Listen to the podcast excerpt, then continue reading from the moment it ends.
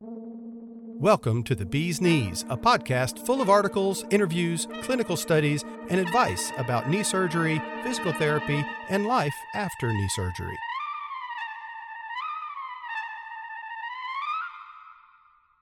Patella Baja, the most common knee condition nobody knows about. Written by Mike McClellan. Read by Carl Mina. Constant pain in the front and center of your knee. The inability to bend your knee into a crouched position. Not enough leg strength to stand up from a crouched position. Does this sound familiar? If so, there's a chance you may have patella baja. What is patella baja? Patella baja is a condition where the kneecap is positioned too low. It can make bending your leg past 90 degrees difficult to impossible. As if this lack of mobility isn't bad enough, it will also usually lead to weak leg muscles, more specifically, weak quadriceps muscles. With your kneecap sitting so low, the tendon above your knee is constantly being stretched more than it should, just to reach your kneecap. When you bend your leg farther and farther, it continues to stretch that tendon even more, and eventually it just refuses to stretch anymore, usually around 90 degrees. If your leg can't bend past 90 degrees, then any leg exercise you might do is only going to be strengthening over a limited range of motion. This may allow you to fairly comfortably sit up from a high seated chair, but crouching down to pick up something isn't an activity you would attempt in your wildest dreams.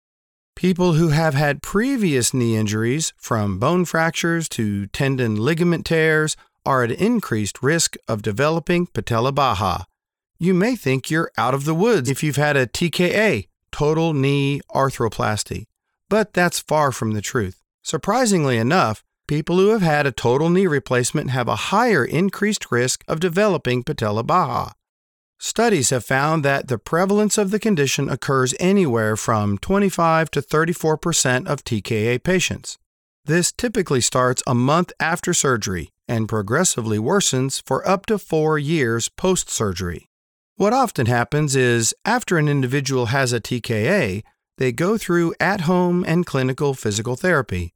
Once that is complete, after typically four to eight weeks, they return to a mostly sedentary lifestyle. The longer they are inactive, the weaker their quadriceps muscles become, and the farther their kneecap will continue to drop. After a while, the kneecap drops so far that the quadriceps tendon is overly stretched. Then it won't allow the knee to bend much farther than 90 degrees, sometimes not even that far. Once their range of motion becomes limited like this, their strength just continues to diminish, making the likelihood of regaining adequate range of motion even smaller. So, one problem causes another problem, and so continues this vicious cycle. Although there is no known method for reversing patella baja once you have developed the condition, there are ways of treating it, and even better, ways of preventing it from happening in the first place. Promisingly, studies have found that regimented daily stretching and strengthening routines can bring back much of, sometimes all of, the range of motion. Increased flexibility will continue to improve their strength and with good strength and flexibility, the person can live an active, normal life. Patella baja after TKA usually occurs due to inactivity. By staying consistent in your strength and mobility routines, you will almost surely avoid developing the nasty condition. As with most injuries that result in pain or swelling, post exercise icing and elevating can go a long way during the rehab process as well. One mistake people with knee problems often make is only working to improve either their range of motion or their strength. If you only work to improve your range of motion, your quadriceps may remain unable to support you. In this instance, your condition will see very little improvement. If you only work on strengthening your quadriceps, they will get stronger, but you may end up with less flexibility. The key is to consistently stretch and strengthen, and over time, your condition can improve markedly. If you think there's a chance you may have this condition, run it by your doctor before attempting to treat it. This is because other types of knee injuries can have similar symptoms, but very different forms of treatment.